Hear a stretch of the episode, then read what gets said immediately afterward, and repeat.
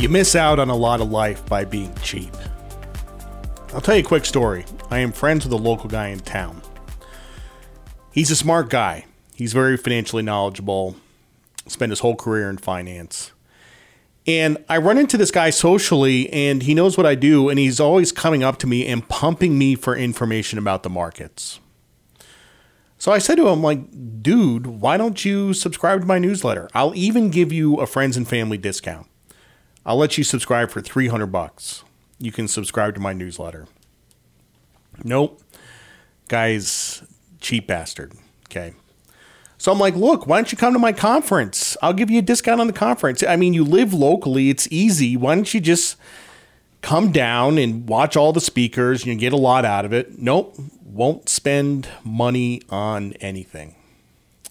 So this isn't really about me being butthurt that somebody isn't giving me business. Like it's fine, I don't care. You know, but all I can think about is all the stuff this guy is missing out on because he's cheap. Uh, in addition to everything else he's missing out on because he's being cheap. You know, you miss out on a lot of life by being cheap if he got the newsletter, he would be enthralled with it. He would absolutely love it. I know it. And 300 bucks, not doing it, you know? So, and he would get a lot of, he would get a lot of enjoyment out of the conference. He just won't do it. So, now I'm not talking about getting a $2,000 a night hotel room instead of a $300 a night hotel room. I'm not talking about stuff like that. There's easy ways to save money. Okay you can go on vacation and you can do it frugally and you can have a good time and you don't have to break the bank. I'm not talking about stuff like that.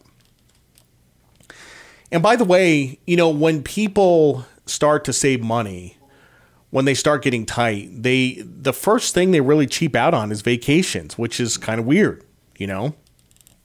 Like I, to me, vacations are necessary. You need to take a break. You need to get a change of scenery. You need to travel out of the country, see different stuff. It really gives you perspective. I mean, for me, vacations are necessary.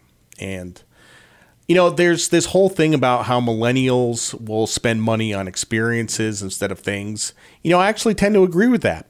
I think you should spend money on experiences. I think that's absolutely fantastic, you know? So, like, for example, like the trip to Greece I took, I guess it was two years ago now. Uh, the trip cost ten thousand bucks. Okay. And for ten thousand, I mean, ten thousand bucks is a lot of money. But I got to tell you, it was the best vacation I took in my entire life. It was absolutely worth it. Spending money to go try new things and go new places is absolutely priceless. But people won't do it. They get stuck on the number in the bank account. They're, they're like, they just they just have to have money in the bank. I, you know, you miss out on a lot of life by being cheap. Now, this isn't necessarily a bad thing. I'm not like denigrating savings. Savings is terrific. I mean, if you have a goal, if you're saving for something, if you're saving for a house or a college education or something like that, by all means save and make sacrifices. Make sacrifices in order to save. That's, you know, that is a good thing to save for. But if there's nothing that you're saving for and you already have a ton of money, not to spend it on experiences and knowledge is just unthinkable. What is that money doing? Just sitting in your bank account. It's not doing anything, absolutely nothing, you know? So I ended up spending a little more than $50,000 on grad school, which is a, it's a decent amount of money. It's a lot of money, you know? Now, first of all, this has been one of the best experiences of my life. It's been absolutely worth it. And second of all, I got two books out of it, and I'm going to make more on the books than I spent on grad school. I'm actually going to turn a profit on it. Right? I would not have written these books if I didn't go to grad school. It's been the best thing for me. So imagine if imagine if three years ago I said no, fifty thousand dollars too expensive. I'm not doing it, and I, I'm just going to miss out on life because I'm being cheap. It happens all the time. You know, you're going to have regret. Or maybe you don't have regret. Maybe you're just totally ignorant of the things that you're missing out on. You know, if, and the funny thing about spending money on stuff, I never regret spending money. I've only regretted spending money once in my life, and I'll talk about that in a second. You know, but the the Corvette that I bought, I don't regret spending money on that. It's it's been terrific. You know, I never regretted spending money on clothes. I wear the clothes. I never re- regretted spending money on watches. I wear the watches. The only thing I have ever regretted spending money on was the Can Am motorcycle.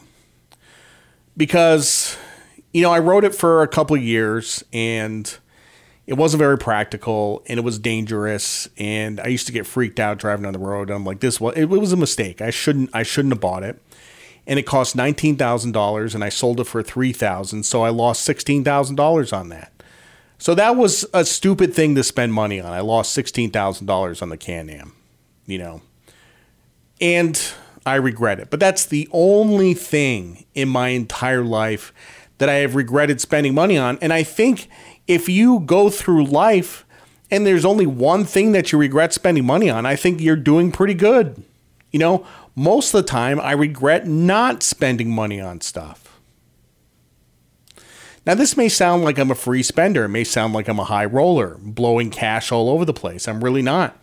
I save with the best of them. I'm one of the best savers in the world. I don't buy stuff I don't need. And I make sacrifices.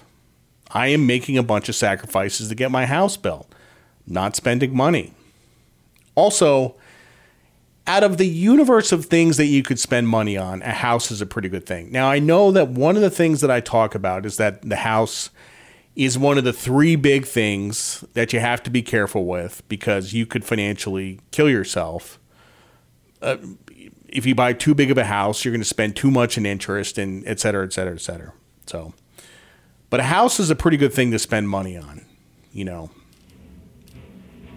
A car is not a good thing to spend money on and I stand by that assertion.